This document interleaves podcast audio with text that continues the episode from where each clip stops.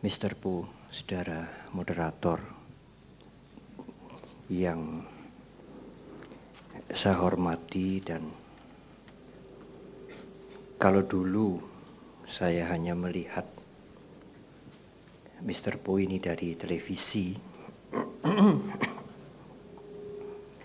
tetapi akhir-akhir ini sering bukan hanya mendampingi tetapi melengkapi. Kalau saya diundang untuk memberikan seminar atau ceramah, baik di Surabaya sampai di kota-kota kecil seperti Cirebon dan tanggal 20 nanti ke Bali. Bahkan tadi malam beliau juga bersama dengan saya di Plaza Duta Merlin dengan pembawa acara yang sama juga. Saya mengharap atau berharap mudah-mudahan Mr. Po tidak bosan.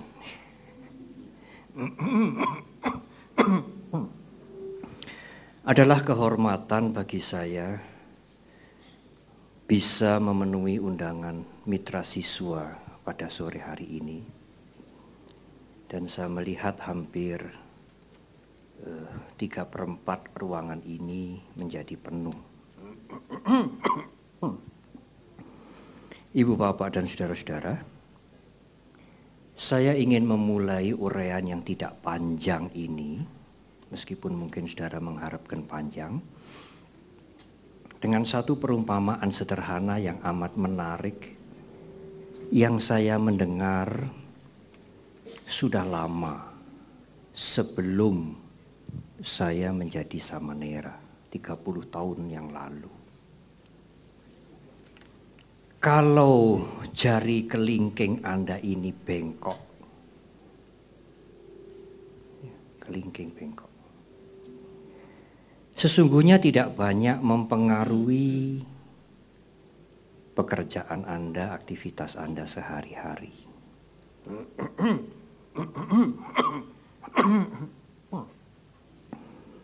Tetapi ibu bapak dan saudara bisa menjadi gelisah karena kelingkingnya bengkok. Ibu bapak dan saudara dengan tidak ya, tidak ragu-ragu, ya terima kasih banyak, akan mencari apakah ada cara syukur mudah, kalau tidak mudah mungkin agak sulit, yang bisa meluruskan kelingking saya ini kembali. Mungkin harganya, mungkin biayanya untuk itu cukup mahal.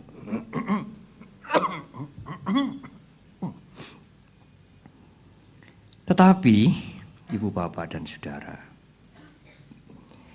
kalau mental ibu bapak dan saudara dan kita bengkok, tidak ada yang peduli, termasuk kita sendiri. Kita tidak pernah menyadari suatu saat bahwa mental kita mulai bengkok apalagi berusaha untuk mengembalikan, menyehatkan kembali. Menyadari pun tidak. Amat berbeda kalau kelingking kita bengkok. Meskipun kelingking yang bengkok itu tidak mempengaruhi aktivitas pekerjaan kita sehari-hari. Sangat menarik, saya menyimpan Eh, perumpamaan ini sejak lama dan tiba-tiba sore hari ini tadi siang saya teringat saya ingin membagi perumpamaan itu kepada ibu bapak dan saudara. Sesungguhnya mental yang bengkok, mental yang sakit akan sangat berbahaya dibandingkan dengan fisik yang sakit. Tetapi Sepintas tadi saya menangkap.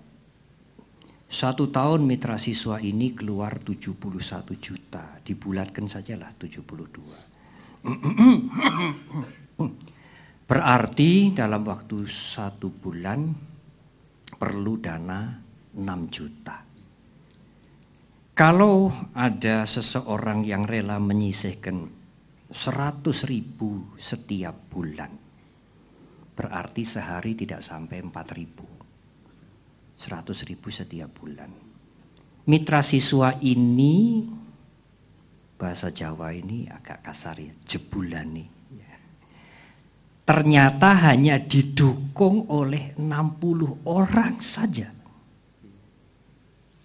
Karena dengan 60 orang dia bisa mengumpulkan 6 juta per bulan. Dan dengan 6 juta per bulan dia bisa menutup 72 juta per tahun.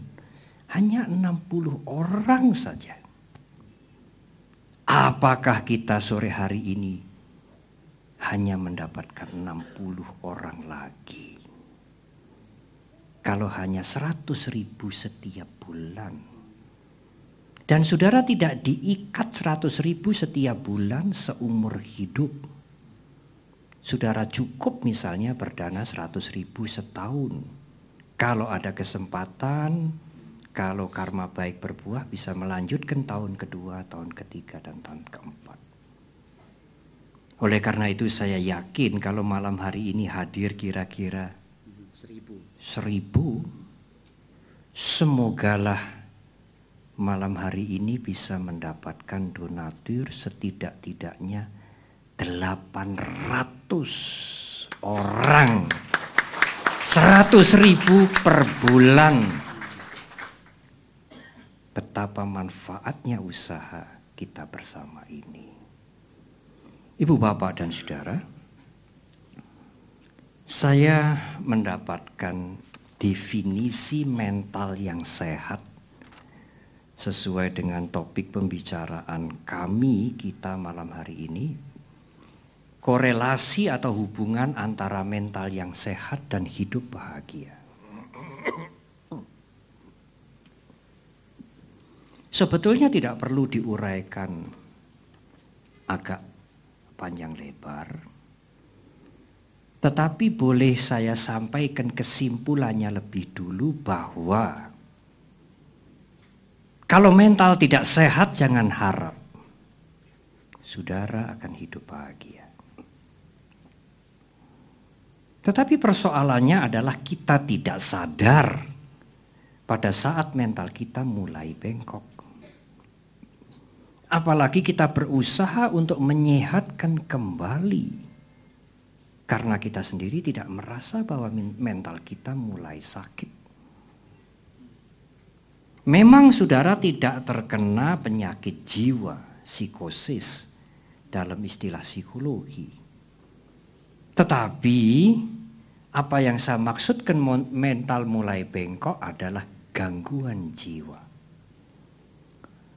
Dalam istilah psikologi disebut neurosis, gangguan jiwa. Yang setiap saat bisa mengganggu mental kita. Gangguan jiwa yang tidak disadari dan tidak diatasi akan menjadi penyakit jiwa. Tertawa sendiri. Saya ingin jadi presiden PBB. Perserikatan Bangsa-Bangsa. Dan lain-lain, dan lain-lain. Oh, dia sudah ter mulai terkena penyakit jiwa. Karena ada gangguan jiwa yang tidak disadari dan tidak ada usaha untuk memperbaiki diri. Pada definisi psikologi modern, salah satu definisi psikologi, salah satu definisi mental yang sehat menurut psikologi modern, saya nanti akan menyinggung secara lengkap. Salah satu ciri bahwa Anda mempunyai mental yang sehat menurut ilmu jiwa modern, menurut psikologi adalah menggunakan potensi semaksimal mungkin sehingga mampu membawa kebahagiaan bagi dirinya dan orang lain. Jadi kalau saudara enggan, tidak ada niat peduli kepada orang lain, boleh dicurigai, jiwa saudara mulai terganggu. Karena mental yang sehat, salah satu cirinya adalah care, concern, peduli pada orang lain. Oleh karena itu, kalau malam hari ini mitra siswa bisa mengumpulkan 800 syukur seribu orang tua asuh yang bisa menyisihkan seratus ribu setiap bulan. Kedua anak ini juga berjasa. Kedatangan dia ke sini, apa yang dia sampaikan dengan tulus, apa yang dia ungkapkan, dia adalah berjasa, dia adalah pahlawan, berjasa untuk mengajak saudara berbuat baik, dan berjasa untuk teman-temannya yang di daerah. Kalau tadi saya hitung hanya kira-kira 200 anak asuh, selesai pertemuan ini mungkin bisa seribu anak asuh mitra siswa. Mereka berjasa. Tidak hanya lima wanita yang perkasa itu berjasa, mereka berjasa. Jasa mereka menunjukkan mereka punya mental yang sehat. Siap datang kemari berbicara dengan tulus untuk peduli kepada teman-temannya, saudara-saudaranya yang ada di daerah. Dan juga peduli pada saudara. Kalau mereka tidak berbicara, saudara tidak mendengarkan langsung, saudara tidak mengerti bahwa ada anak-anak kita yang juga umat Buddha yang juga men, yang menderita di daerah. Apakah mitra siswa juga tidak ingin menyantuni yang bukan umat Buddha? Yang juga menderita? Yes, mengapa tidak? Tergantung pada Anda. Kalau mitra siswa mempunyai donor 5000 orang, kita bisa menyantuni pada yang bukan umat Buddha sekali tanpa ingin convert, menarik mereka menjadi Buddhis. Itu bukan the way of Buddhis. Kita tidak akan convert. Tahu convert ya, konversi. Menarik orang, menaklukkan orang, memindahkan orang convert dari agama lain ke agama Buddha. Tidak. Tetapi kita mempunyai misi, kita akan convert penderitaan ke kebahagiaan. Bukan convert orang lain menjadi Buddhis, tapi kita akan convert penderitaan menjadi kebahagiaan.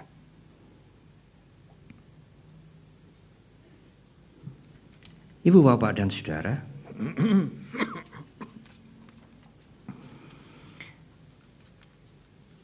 batin yang tidak sehat, mental yang tidak sehat, dalam bentuknya yang kasar akan terwujud sebagai tindakan perilaku yang buruk. Mencuri, membunuh, menipu, menjarah dan sebagainya.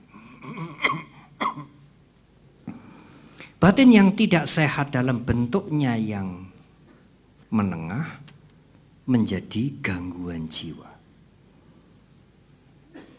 itikat jahat, iri hati yang ada di pikiran kita. Dan apa gejalanya? Gejalanya orang ini mudah tersinggung, mudah marah, mudah memberikan respon yang destruktif. Orang Jawa mengatakan berangasan. Tahu ya berangasan? Berangasan mudah terpancing, sulit diajak berkompromi, egosentris, gelisah, khawatir, was-was, malas. Sebagai biku saya sering mendapatkan tamu umat Buddha, kadang-kadang juga bukan yang sesungguhnya dia tidak sakit. Dia datang ke dokter, dia cek ke sana kemari, dia tidak sakit. Hanya untuk memuaskan dia, dia diberi obat penenang. Dan dia tahu itu dan dia tidak makan. Tapi dia merasa tidak nyaman, merasa gelisah, merasa khawatir. dia pedagang besar. Sampai dia naik mobil, dulu dia setir sendiri. Naik mobil belum sampai 100 meter dia minta pulang. Tidak nyaman. Karena dalam waktu tiga bulan dua orang yang dicintai meninggal. Ayah dan kakak. Dia mendapatkan beban mental kehilangan ayah dan juga bertanggung jawab atas meninggalnya kakaknya. Ditambah lagi dengan ramalan yang meninggal ini tidak hanya dua. Yang meninggal ini akan delapan. Sebetulnya yang akan meninggal bukan delapan saudara. Semuanya. Betul toh? Kenapa yang meninggalnya yang meninggalnya akan delapan? Dia sangat khawatir, sangat was-was, sangat takut sehingga itu mempengaruhi seluruh hidupnya. Bahkan dia tidak berani keluar kamar. Dia bukan seorang Buddhis. Dia tahu ada biku di Mendo, dia datang. Saya ajak dia berbicara. Kemudian seperti biasa berikan air. Dan dia datang lagi, dan dia datang lagi, dan dia datang lagi. Bante bisa sabar, ya pekerjaannya biku. Ya.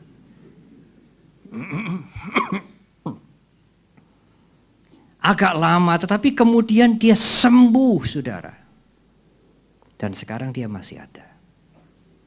Dan dia tidak malu kalau ditanya dia akan cerita.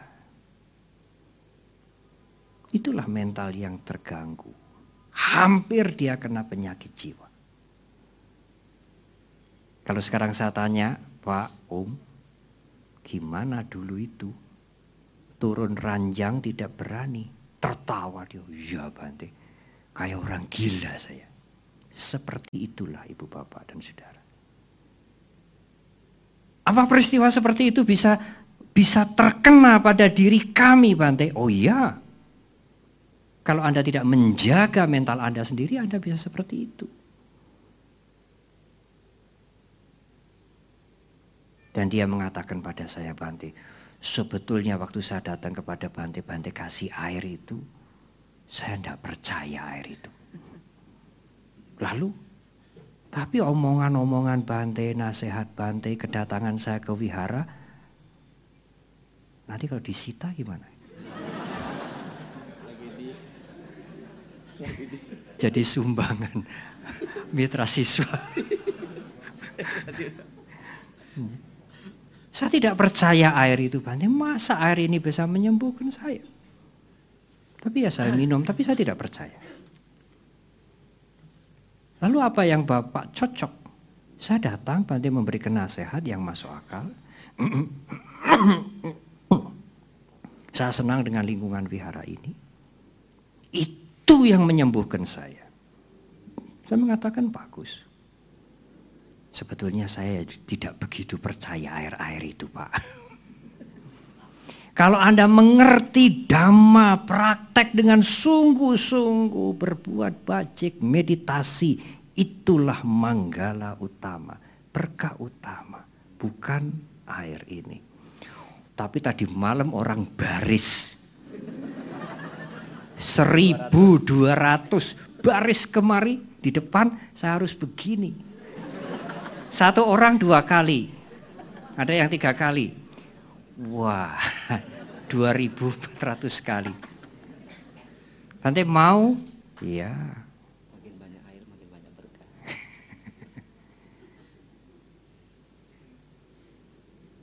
Mudah-mudahan sebagai jalan pemberkahan itu sebagai jalan untuk belajar dhamma yang lebih dalam. Tidak berhenti pada mengharapkan air. Malam ini tidak ada air. Dengarkan urean ini dengan baik, Ibu Bapak dan Saudara. Kemudian usaha untuk praktek sesuai dengan kemampuan. Itulah manggala utama, the highest blessing, bukan dengan air. Karena orang yang sudah tidak ada perpengharapan itu akhirnya buka kartu. Bantai saya tidak percaya sebetulnya dengan air itu. Tapi saya senang mendengarkan nasihat, mendengarkan uh, dorongan semangat, petua, senang dengan suasana wihara, dia menjadi sembuh. saya tidak bisa tidur pada waktu itu, gelisah sekali. Tapi saya keluar, saya tidak berani. Juragan tembakau dia, saudara. Di Mundilan itu kalau juragan tembakau kaya-kaya. Tetapi kemudian selain saya datang kepada Bante mendengar nasihat Bante, saya diberi kaset yang Bante ceramah. Saya dengar sambil tidur. Oh iya, iya, iya, iya, iya, iya, benar, benar, benar, benar. Tidur saya. ada ada orang yang mendengar cerita dia, lalu dia bikin lelucon. Cari obat tidur, Dengar kaset Bante Panya. Nah, ibu bapak dan saudara-saudara. Tetapi orang ini cukup beruntung. Dia menyadari gejala mentalnya yang sudah agak parah. Dan dia berusaha untuk saya ingin sembuh. Saya ingin sembuh itu sudah sembuh separuh sebetulnya. Kalau Anda sudah punya niat ingin memperbaiki diri Anda, Anda sudah melangkah ke jalan yang baik. Yang menjadi persoalan kalau mental Anda mulai bengkok, Anda tidak mengerti. Dan kalau Anda mengerti, Anda tidak ada niat untuk memperbaiki.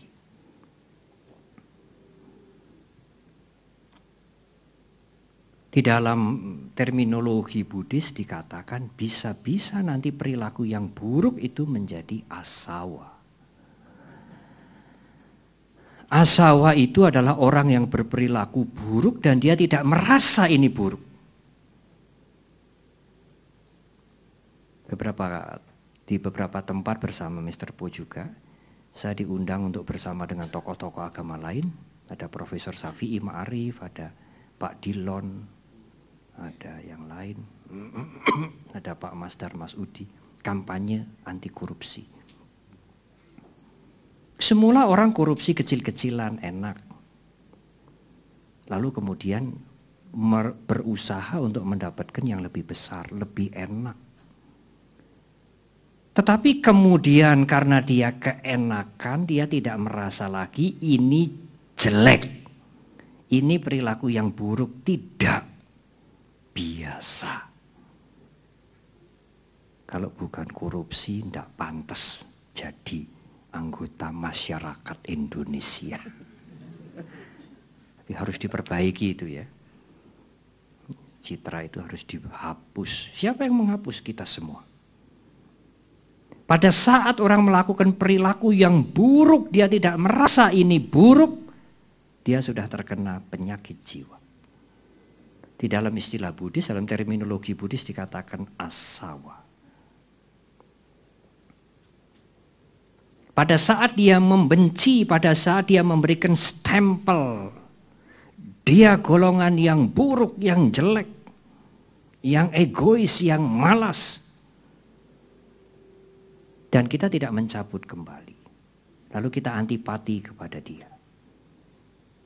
Dan kita menganggap apa yang kita lakukan itu, apa yang saya lakukan itu benar. Itu pun asawa.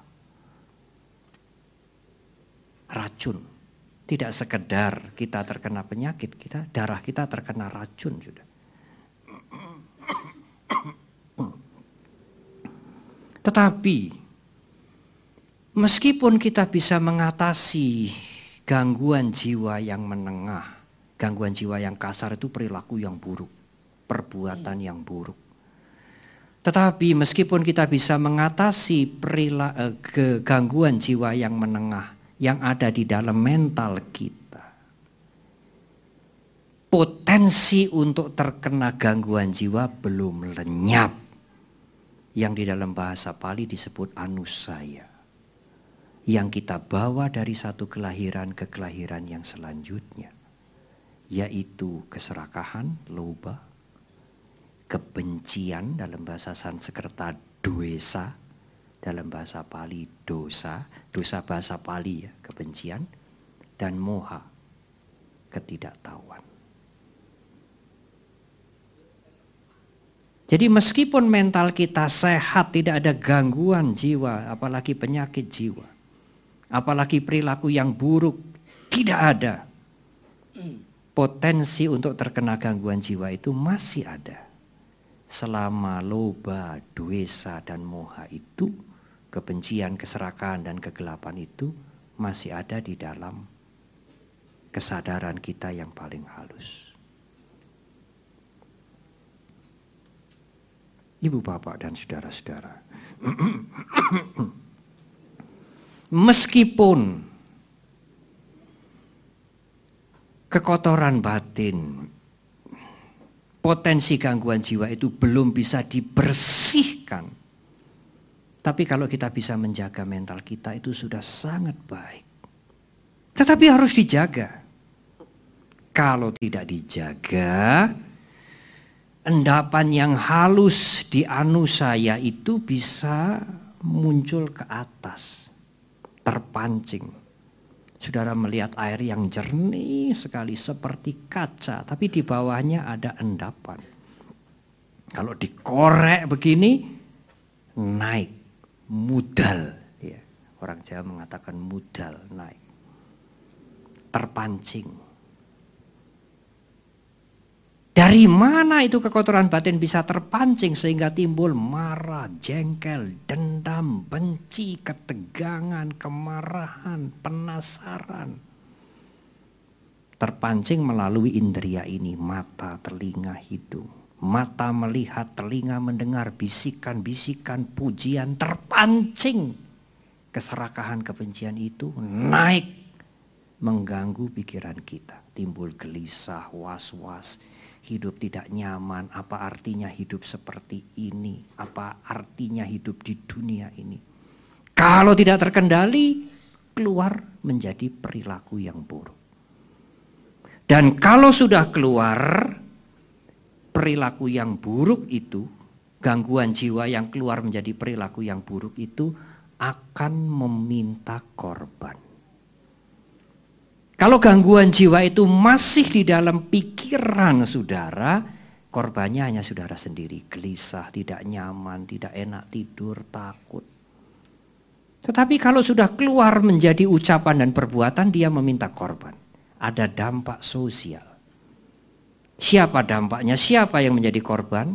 Anaknya, suaminya, istrinya, teman di kantor, teman di sekolah, anggota masyarakat.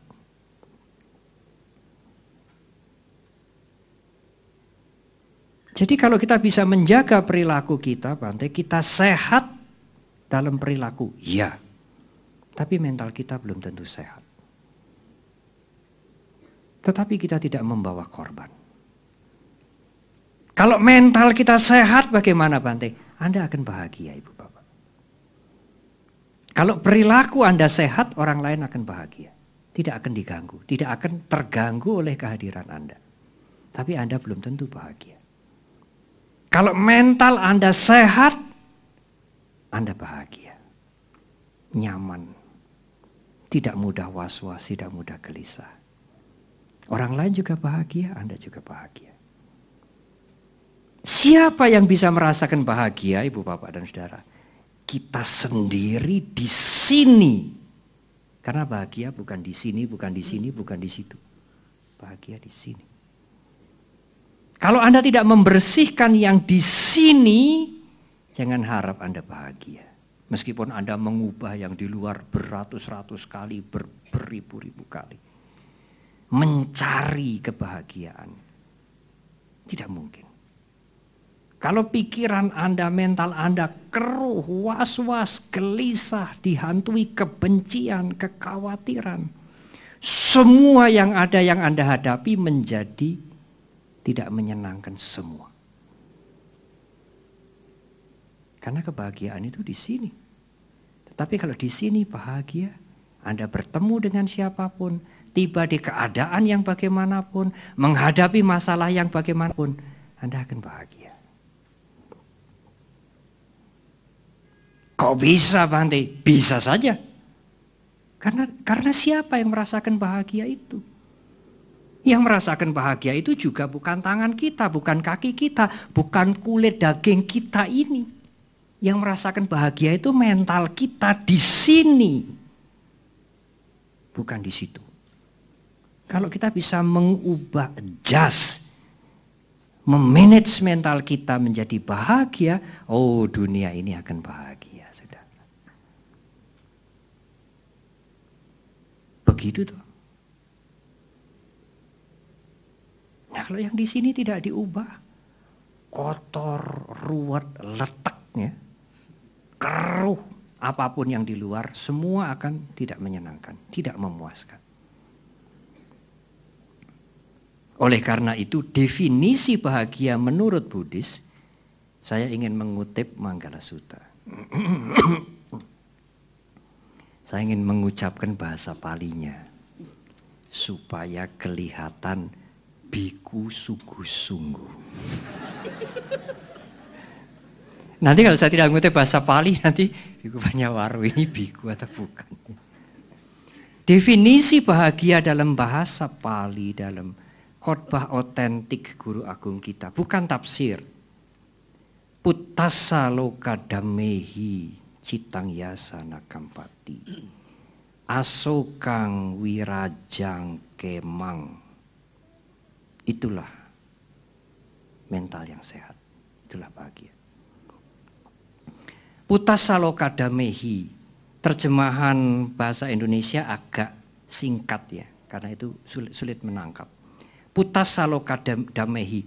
Meskipun Anda didera ditimpa oleh loka dhamma, loka damehi. Citang yasana kampati, citang yasana kampati. Cita kita, mental kita seimbang. Ada berapa loka dhamma kondisi dunia? Ada delapan. Susah, senang. Suka, duka. Suatu ketika untung, besar. Suatu ketika pasti rugi dihormati, dihargai laksana dewa, ditakuti, kemudian tersisih. Uh, dulu siapa berani? Sekarang anak kecil aja berani mengucapkan nama dia dengan olok-olok. Siapa? Ya tahu sendirilah. Suatu ketika terkenal sekali, suatu ketika tersisih. Itu kondisi dunia yang akan terkena pada semua orang termasuk Buddha Gautama susah, senang, suka, duka. Pangkatnya tinggi, suatu ketika turun. Terkenal, tersisih, dihormati, dicela siapa saja.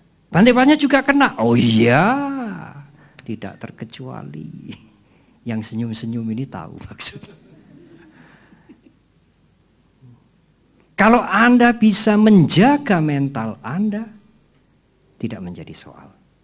Suka juga tidak takabur, duka juga tidak mengeluh.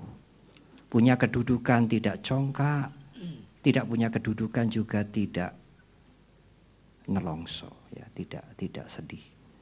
Dipuja terkenal menjadi tidak besar kepala, disisihkan juga tidak merasa tersisih.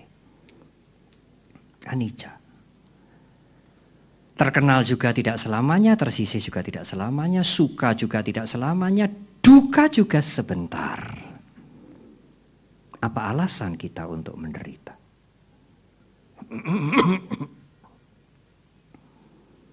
Kalau Anda bisa menjaga mental Anda tidak goyah meskipun delapan kondisi dunia ini datang, citang yasana kampati, itulah mental yang sehat. Asokang tidak sedih. Wi rajang Wi Rajang ini tidak gelisah. Kemang, kema, damai. Itulah kriteria mental yang sehat menurut agama Buddha. Dan siapa yang punya mental yang sehat, etang manggala, manggalang utamang. Itulah the highest blessing. Itulah kebahagiaan.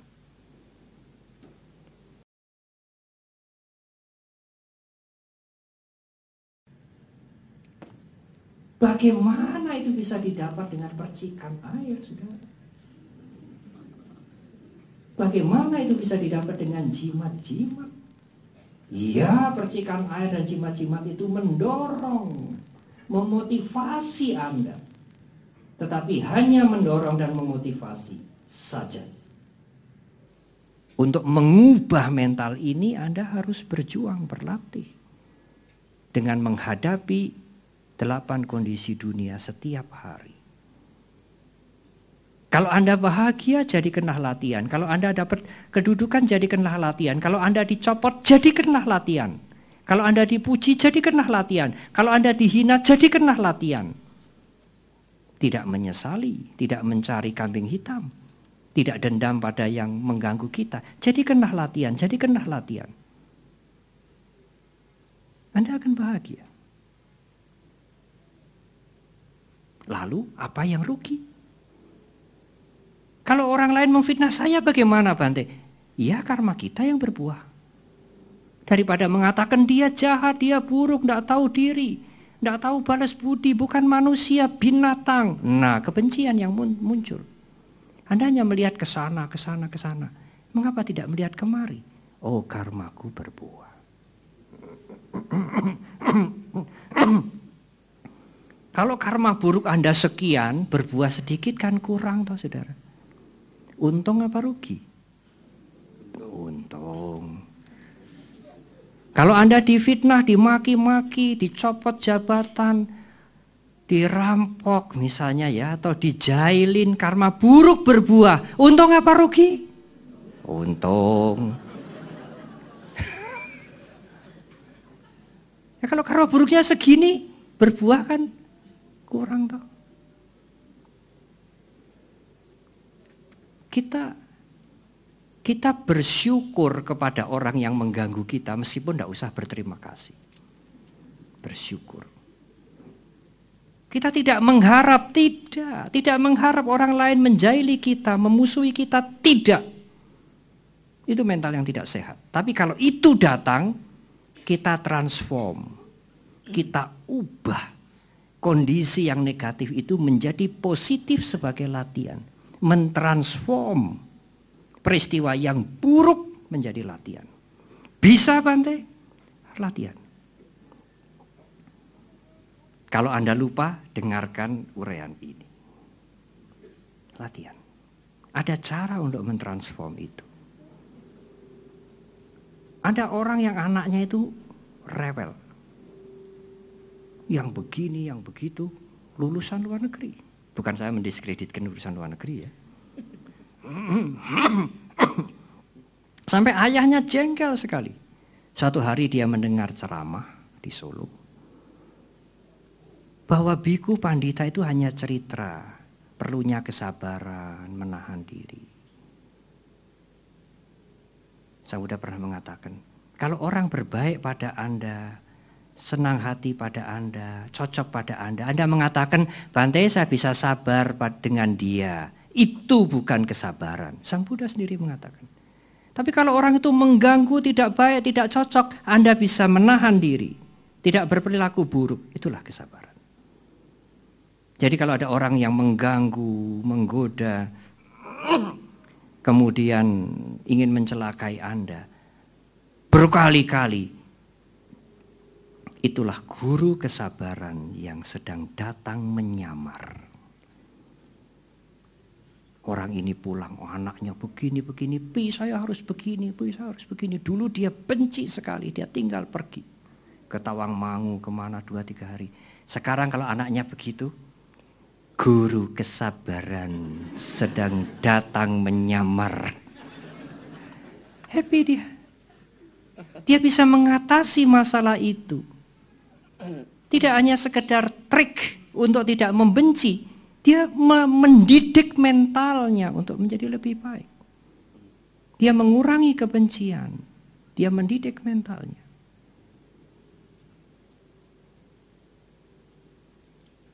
Ibu bapak, sekarang apakah definisi psikologi, psikologi modern tentang mental yang sehat?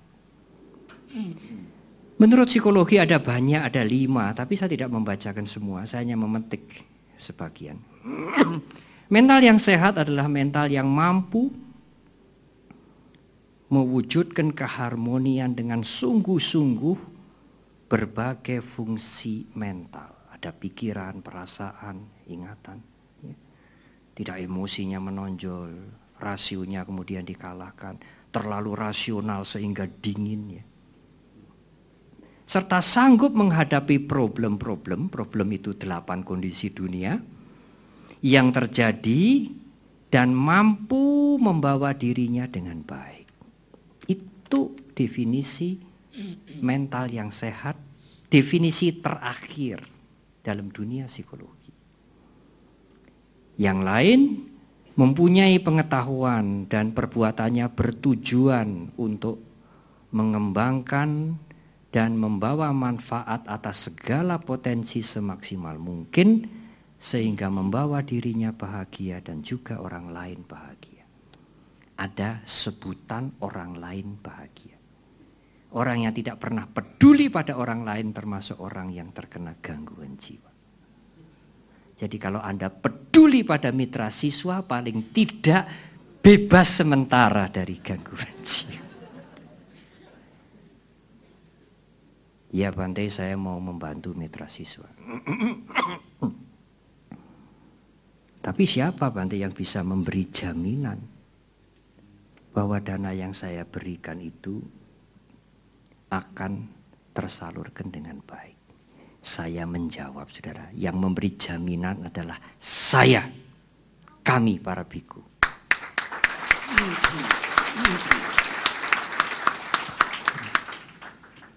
Ibu bapak dan saudara-saudara, sekarang persoalannya adalah ya, bagaimana menjaga mental ini supaya tidak sering terkena gangguan jiwa. Kalau sering terkena gangguan jiwa bisa menjadi sakit jiwa. Kelainan jiwa. Kalau Anda pilek, brus, brus, brus. Anggap saja itu gangguan jiwa, gangguan fisik sembuh. Harus sembuh. Tapi kalau brus-brusnya ini terus terus, ya ada kelainan di sini. Artinya organ di sini tidak sama dengan umumnya yang orang-orang lain punya. Seperti itulah mental. Maaf. Marah suatu ketika, tapi harus sembuh. Kalau marahnya terus terus terus marah marah marah, nah mulai kena kelainan jiwa ini. Senang tertawa, Bagus. Kau tertawa terus? Hehehe. Nah. Mulai kena gangguan jiwa. Bagaimana untuk menjaga itu? Untuk menjaga itu yang pertama cobalah melatih diri untuk tidak mudah terikat. Iya Bante kita kan terikat pada mama, papa, anak, istri. Yes, Anda bukan biku. Tapi ikatan itu jangan diperbanyak. Nanti terikat berbagai macam ikatan. Ada dus-dus bekas juga terikat, dibuang sayang. Ibu-ibu kan begitu toh? ya. Disimpan. Simpen, ya. Terikat oleh masalah, terikat oleh macam-macam. oleh karena itu, berusahalah untuk melepas. Poin ini poin yang paling penting. Tapi sudah ada sinyal untuk harus berhenti. Karena besok juga harus ceramah, lusa ceramah terus setiap hari sampai dengan tanggal 9 mungkin. Tapi poin ini yang paling penting. Berusaha melepas dengan memberi, memberi, memberi. Semalam saya jelaskan kalau orang tahu nilainya memberi, kalau dia hanya punya nasi satu sendok, dimakan juga tidak kenyang. Tapi kalau dia tahu nilainya memberi nasi yang satu sendok ini akan dia ambil sedikit. Karena ada yang bisa diberi. Apakah kucing, apakah anjing. Dia tidak akan makan semua. Meskipun dia sendiri kurang. Dia hanya punya satu sendok, tapi dia ambil sedikit untuk diberikan yang lain. Mengapa dia tahu betapa besar perbuatan bajik dengan memberi? Dengan memberikan kebahagiaan yang kecil akan mendapatkan kebahagiaan yang lebih besar. Apa kebahagiaan yang lebih besar itu, saudara? Bebas dari penderitaan. Kalau Anda berpikir dengan memberikan yang kecil ini, satu jumput nasi, besok kan saya dapat satu karung. Nah itu loba. Serakah itu. Dengan memberikan kebahagiaan yang kecil akan mendapatkan kebahagiaan yang lebih besar. Kebahagiaan yang lebih besar itu adalah bebas dari penderitaan, hidup bahagia. Bagaimana supaya perbuatan kita bisa mendatangkan kebahagiaan yang lebih besar? Jangan mengharap buahnya. Ada dua alasan kita jangan mengharap. Yang pertama, semuanya yakin hukum karma itu ada. Kalau tadi dikatakan anak pasti kok akan menjadi guru agama Buddha. Apa alasannya? Lu agama Buddha itu pasti kok. Bukan tidak pasti. Bukan imeng-imeng nanti meninggal begini begitu. Pasti. Segala sesuatu tidak kekal di alam semesta ini pasti. Siapa yang bisa membantah? Segala sesuatu, sesuatu akan berakibat pasti. Orang beragama Buddha atau tidak, dia senang hukum karma, mengakui hukum karma atau tidak, hukum karma tidak peduli, tidak membutuhkan pengakuan. Hukum karma akan berjalan dengan pasti. Jadi kalau Anda berbuat pasti berbuah. Yakin? Yakin Bante. Lah buat apa mengharap kalau sudah yakin? Kalau Anda mengharap seperti Anda tidak yakin pada hukum karma. Besok matahari pasti terbit sebelah timur, pasti. Tidak mungkin besok matahari terbit di sebelah utara. Semua orang tahu dan semua orang memastikan itu. Tidak ada orang yang mengharap-harap besok pagi matahari terbit sebelah timur. Tidak ada. Karena pasti. Seperti itu hukum karma, pasti. Buat apa mengharap? Yang kedua, kalau Anda mengharap, Anda mengotori mental Anda. Jadi greedy, jadi loba, jadi serakah. Seperti Anda punya pohon mangga, pohon jambu yang manis sekali, tapi karena Anda penuh harapan, yang bisa dimakan hanya 30 persen. Yang lain dimakan ulat, ular yang bisa dimakan hanya sedikit. Ulatnya itu harapan-harapan itu. Memberi.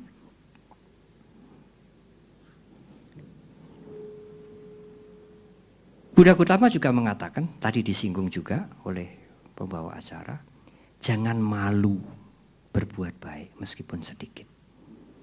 Punya seribu, punya lima ribu, sepuluh ribu, jangan malu. Nanti kalau saya tidak punya uang, lalu berbuat baik bagaimana? Eh, Anda mau nyindir saya? Ada pertanyaan begitu di Cirebon mungkin. Ya, di Cirebon.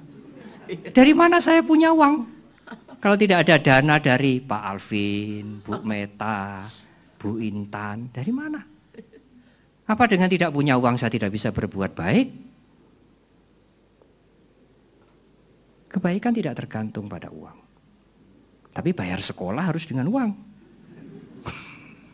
Kalau bayar sekolah tidak dengan uang, tidak bisa. Tapi tidak usah khawatir, tidak usah khawatir. Ada seribu cara untuk berbuat baik. Jangan malu berbuat baik, meskipun hanya sedikit. Itu latihan menjaga mental kita. Mudah untuk melepaskan ikatan-ikatan. Kalau Anda diikat oleh masalah terus, diikat oleh masalah, itu mental yang tidak bahagia. Seperti orang yang gelisah itu dia diikat oleh ayahnya meninggal, kakaknya meninggal, ayahnya meninggal, kakaknya meninggal, ditambah bumbu-bumbu, ada delapan lagi yang mau meninggal. Dia sulit melepaskan itu karena tidak ada latihan melepas, tidak ada wisdom. Tidak ada pengerti, pengertian yang mendasari perbuatannya untuk melepas. Melepas saja, memberi saja, berdana saja kalau wisdom kurang, Nanti dia memberi, tapi di belakangnya bersembunyi keserakahan. Iya, saya beramal, nanti Tuhan kan membalas lebih banyak. Umat Buddha kan tidak, Bante. Sami mawon sama aja. Kalau saya berdana kan nanti hukum karma saya percaya Bante kan buahnya lebih banyak. Sama saja.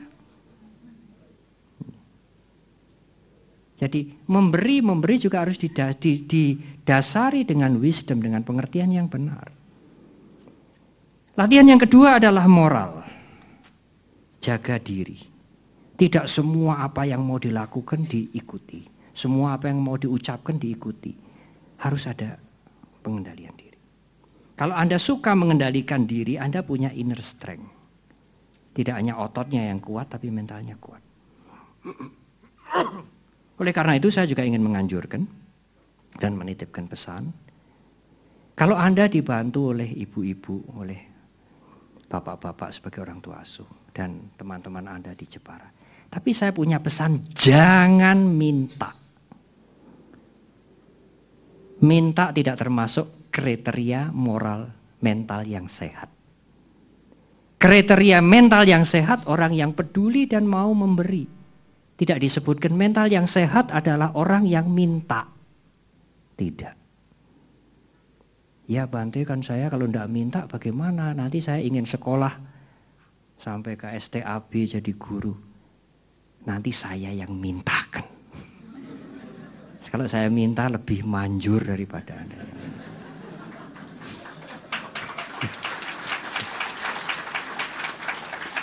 Boleh Bante minta tidak melanggar winaya, boleh, karena saya minta untuk dia. Saya bukan minta untuk saya. Jangan minta. Terjepit bagaimanapun, kurang bagaimanapun, diam. Tunjukkan sikap yang gentle. Punya perilaku yang baik. Jangan minta. Saya kira itu itu salah satu cara membangun moral bangsa masyarakat Indonesia ini. Jangan minta. Negara kita paling makmur di antara negara yang lain. Punya emas, punya batu bara, punya hutan, punya minyak, punya segala macam. Tapi utangnya juga banyak sekali. Karena suka minta, minta, minta, minta. Kalau Anda membaca kitab suci agama Buddha, tidak pernah Sang Buddha mengajarkan meskipun hanya sekali minta. Tidak pernah. Guru agung kita tidak pernah mendesain umatnya, penganutnya menjadi para pengemis. Tidak pernah. Apa yang diajarkan oleh Sang Buddha? Memberilah, memberi, memberi.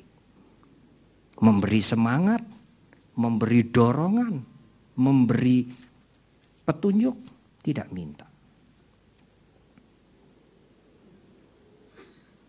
Tidak ada. Ya, upacara agama Buddha pakai patung-patung, pakai lilin, pakai dupa, itu kan yang kelihatan di luar, tidak menarik ya.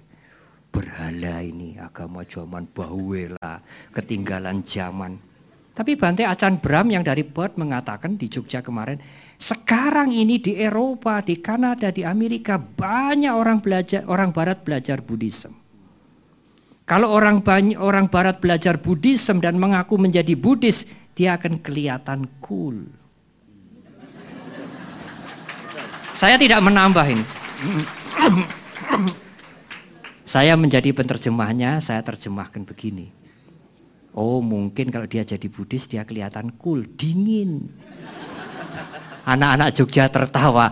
Bukan Bante, bukan. Bante tidak tahu artinya cool, keren. Hmm, betul ya? Betul. Iya. Hmm. Tidak ada ajaran dalam agama Buddha meminta. Loh kenapa Bante? Kalau Anda meminta, perbuatan Anda itu tidak konsisten, tidak cocok dengan keyakinan pada hukum karma. Yakin hukum karma kok minta? Kalau Anda mau minta keyakinan pada hukum karma, buang dulu. Saya tidak percaya hukum karma. Sebab tidak ada akibatnya. Karena itu saya mau minta. Cocok. Kalau Anda percaya pada hukum karma lalu Anda minta, ini bagaimana ini? Kontradiktif.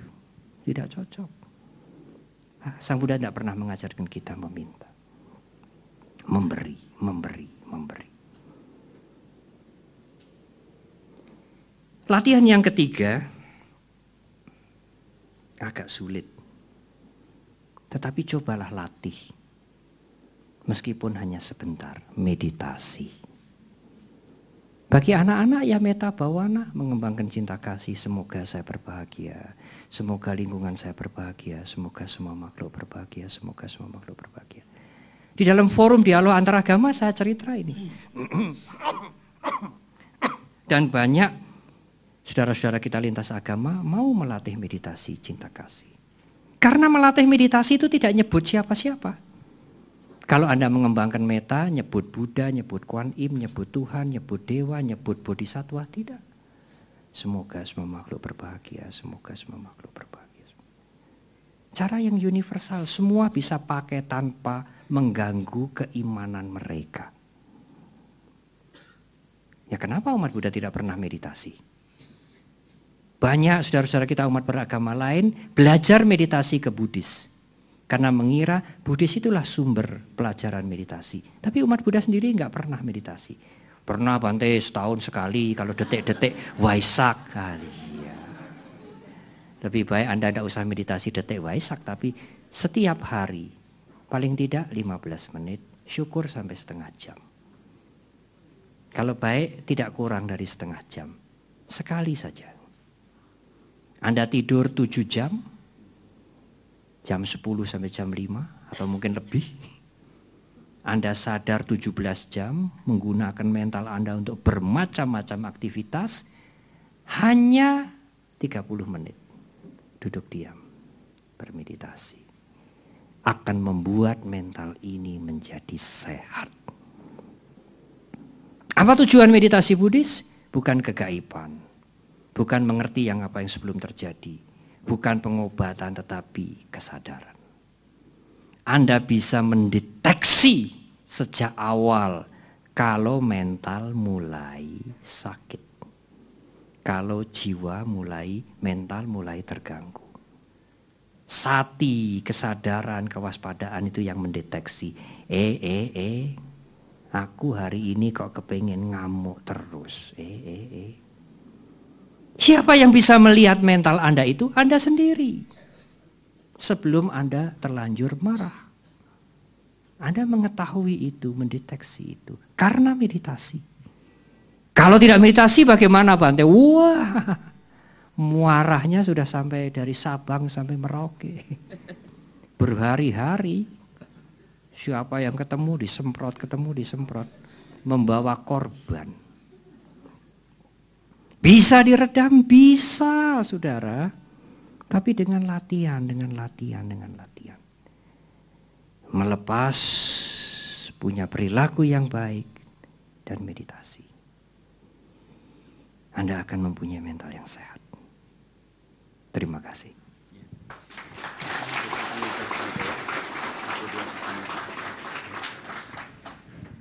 Sejauh mana sih Bante dengan jujurnya Bante ya?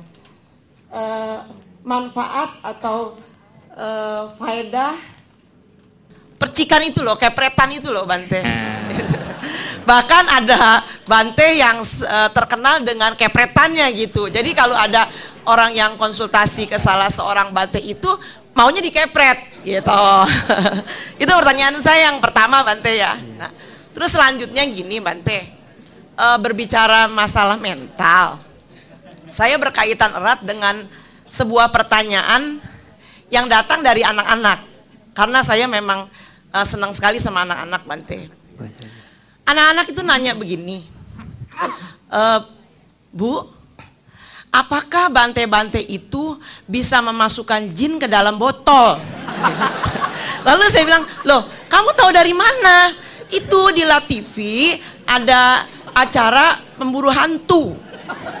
Saya belum pernah lihat Bante. Jadi terus terang, saya penasaran juga. Jadi saya nonton hari Rabu kemarin. Ya, ternyata ada anak yang mengalami keterbelakangan mental karena dimasukin jin katanya. Lalu e, banyak kan tuh penakluk-penakluk jin ya dari agama lain. Oh, saya ngerti anak ini nanya, apakah dalam agama Buddha itu bante-bante bisa menaklukkan jin. Dia bilang begitu. Jadi seolah-olah anak itu tuh ya menganggap uh, mungkin di agama lain tuh lebih hebat. Jin aja bisa dimasukkan ke dalam botol gitu loh. Jadi saya bingung juga jawabnya Bante ya. Jadi sejauh mana nih kalau misalnya eh, bante-bante bisa menolong misalnya orang yang keterbelakangan mental dengan gimana ya dengan ilmu mungkin yang Bante bisa barangkali gitu. Itu aja barangkali Bante, makasih. Saya saya menjawab dulu langsung. Ini pertanyaan menarik.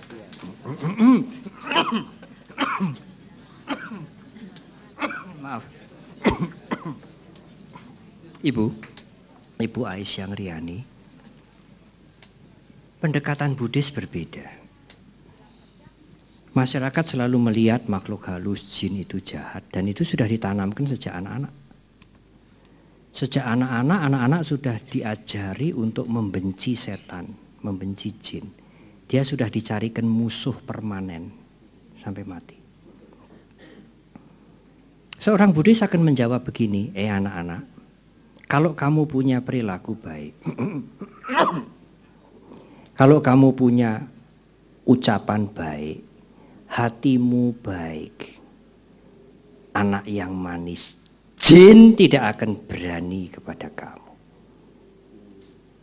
Itulah the way of thinking Buddhist. Bukan menggunakan doa, menggunakan jimat, menggunakan medali untuk mengusir. Dan para biku dianggap sebagai pengusir setan.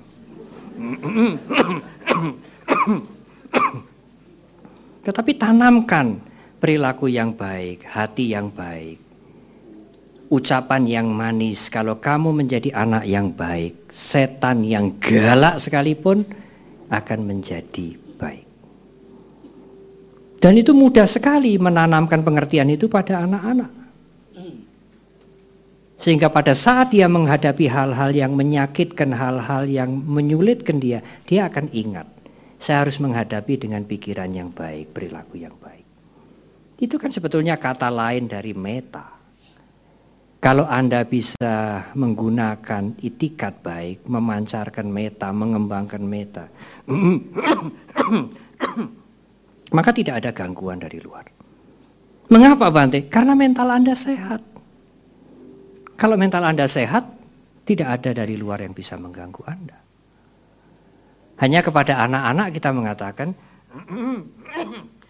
kalau kanda, kalau kamu punya perilaku baik, ucapan baik, hati yang baik, menjadi anak yang manis, yang manis dengan sungguh-sungguh, jin pun tidak akan berani pada Anda. Apalagi berani pada bante-bante. Yang punya perilaku, punya praktek yang sungguh-sungguh. Ya. Sudah tentu bante yang brengsek juga ada. Ya. Tentu dia jin-jin tidak akan berani.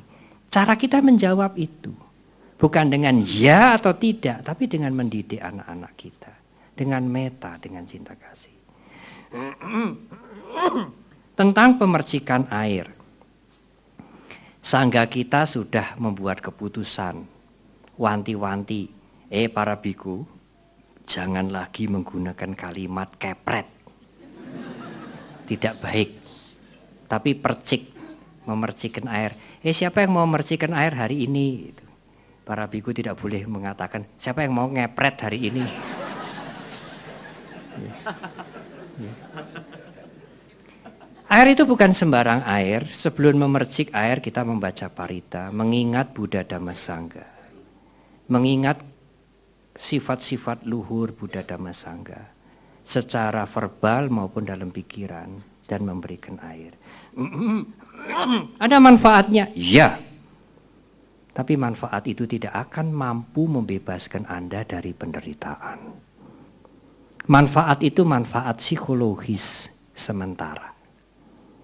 Kalau Anda tidak berusaha melatih diri, tidak berusaha untuk menjaga diri, tidak berusaha untuk latihan melepas, mempunyai perilaku yang baik, meditasi, Anda tidak akan mendapat manfaat yang lebih permanen. Percikan air ada manfaat sementara.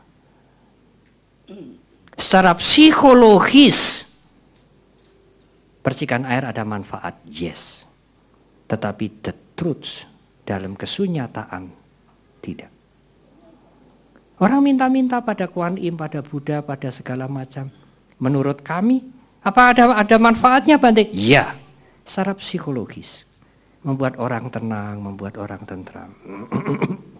Tapi secara filosofis, dalam kesunyataan, dalam kebenaran akhir, minta-minta tidak akan membawa segala-galanya.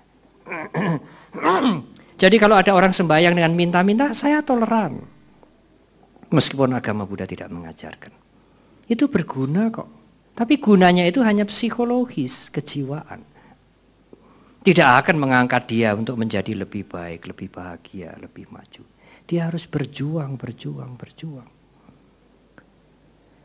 Selain punya skill, selain ulet, selain tekun, selain bersemangat, selain hemat, juga harus belajar melepas. Belajar mengendalikan dirinya dan belajar meditasi. Meditasi sangat penting tetapi bukan satu-satunya. Kalau hanya meditasi yang dianjurkan terus saja, nanti siapa yang membantu mitra siswa? Oh, dana itu kebaikan yang kecil. Lebih besar itu sila, paling tinggi itu meditasi. Hanya meditasi. Siapa yang yang kirim makanan ke wihara sunter tiap pagi? Biku-biku bisa lepas jubah semua nanti. Berdana perlu, sangat perlu. Tapi juga tidak hanya berdana, jaga perilaku. Tidak hanya berdana dan jaga perilaku, berusahalah meditasi. Meditasi sangat perlu, tapi meditasi juga harus dilandasi dengan perilaku yang baik. Harus dimulai dengan berdana. Dengan dana, dengan sila, dengan meditasi, maka wisdom akan berkembang. Wisdom hasil dari praktek, bukan wisdom hasil dari seminar. Anda malam ini hadir mendengar urean saya, masuk akal, masuk akal, masuk akal. Mendengar kasetnya, masuk akal, masuk akal, masuk, masuk akal. Kerennya kan itu hanya wacana tuh. Perbincangan. Apakah wacana ini bisa mengubah mental Anda? Tidak sepenuhnya. Harus ada latihan. Mengapa harus ada latihan? Iya, kemelekatan dan kekotoran batin itu, karat itu terlalu tebal. Tidak akan hilang hanya dengan mendengarkan uraian, hanya dengan wacana. Paling-paling dengarkan uraian saya tidur. Seperti itu, Bapak yang dari Muntilan itu. Ya dapat wisdom, ya. Tapi wisdom dari mendengar, wisdom dari berpikir. Dia hanya membantu sedikit. Kita perlu wisdom dari praktek. Praktek melepas, praktek memberi, praktek care pada orang lain. Praktek menolong, praktek menjaga diri, praktek meditasi. Itulah jalan. Terima kasih. Terima kasih atas waktunya Bante. Uh, saya Noni, mungkin Bante masih ingat. Iya, uh, saya iya. lama di Jogja dulu di Widyasena. Oh iya iya. Uh, iya. Dan saya tadi mungkin ini bukan pertanyaan tapi pernyataan ya Bante Iya, karena iya. saya teringat uh, dengan pernyataan dari Mr. Po soal uh, uh, artikel Bante di Buddha Caku karena saya dulu juga sangat tertarik dengan uh, yang saya baca di majalah Buddha Caku dan Iya. itulah salah satu hal yang mendorong saya Oh. datang ke Jogja untuk kuliah dan No- Noni ini dari Kalimantan. iya benar Bante. Oh, Wih senang sekali ya. Berarti tepat gitu ya. Iya, eh, dan saya datang Dia ke itu kuliah di Jogja hanya untuk melihat Panyawaru. Luar biasa beri tepuk tangan untuk yang mulia. Iya luar biasa. ya saya Iya. datang untuk eh, berjumpa Bante dan salah satu yang membuat saya tertarik adalah pernyataan Bante bahwa Iya. agama Buddha itu seperti rakit. Kita tidak akan bisa sampai ke seberang kalau kita tidak menggunakan rakit itu. Dan itu saya alami dalam hidup saya. Eh, bagaimana saya bisa dari Kalimantan ke Jogja, saya bisa kuliah, saya bisa belajar, saya bisa jadi seorang apoteker itu karena berkali-kali saya menggunakan rakit yang diperkenalkan oleh Bante Panya.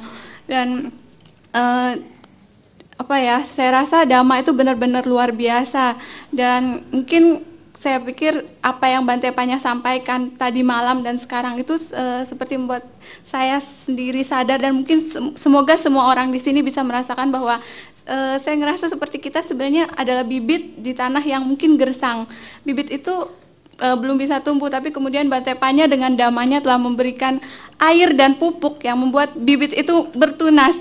Tapi uh, tunas itu uh, belum tentu akan jadi pohon yang kuat, tergantung kita sendiri sejauh mana kita punya motivasi untuk menyiraminya dengan kebajikan dan mungkin dengan jadi donatur tetap mitra siswa salah satunya atau kita mau memupuknya dengan keluhuran dengan bermeditasi dan sebagainya. Jadi hmm. uh, mungkin ini se sekaligus himbauan pada kita semua bahwa kita punya bibit yang bertunas dengan hadir di sini malam ini. Tapi kita juga punya tanggung jawab untuk membuat uh, how this seed become a strong tree uh, dengan kebajikan-kebajikan yang kita miliki dan semoga kita semua berikrar untuk selalu melakukan kebajikan sepanjang hidup kita. Terima kasih Bante. Iya, terima kasih. Saya akan menjawab. Jawaban saya singkat. Terima kasih. Contohlah dia. Dia datang ke Jogja untuk belajar dhamma lebih dekat, tapi dia juga lulus apoteker dan kemudian dia bekerja di Jakarta ini. Semoga menjadi contoh yang baik bagi yang lain dan marilah kita terus berjuang. Mari kita terus berjuang semasa kita masih mampu berjuang untuk diri sendiri dan juga supaya kita punya mental yang sehat, mari kita juga jangan lupa memperhatikan orang lain.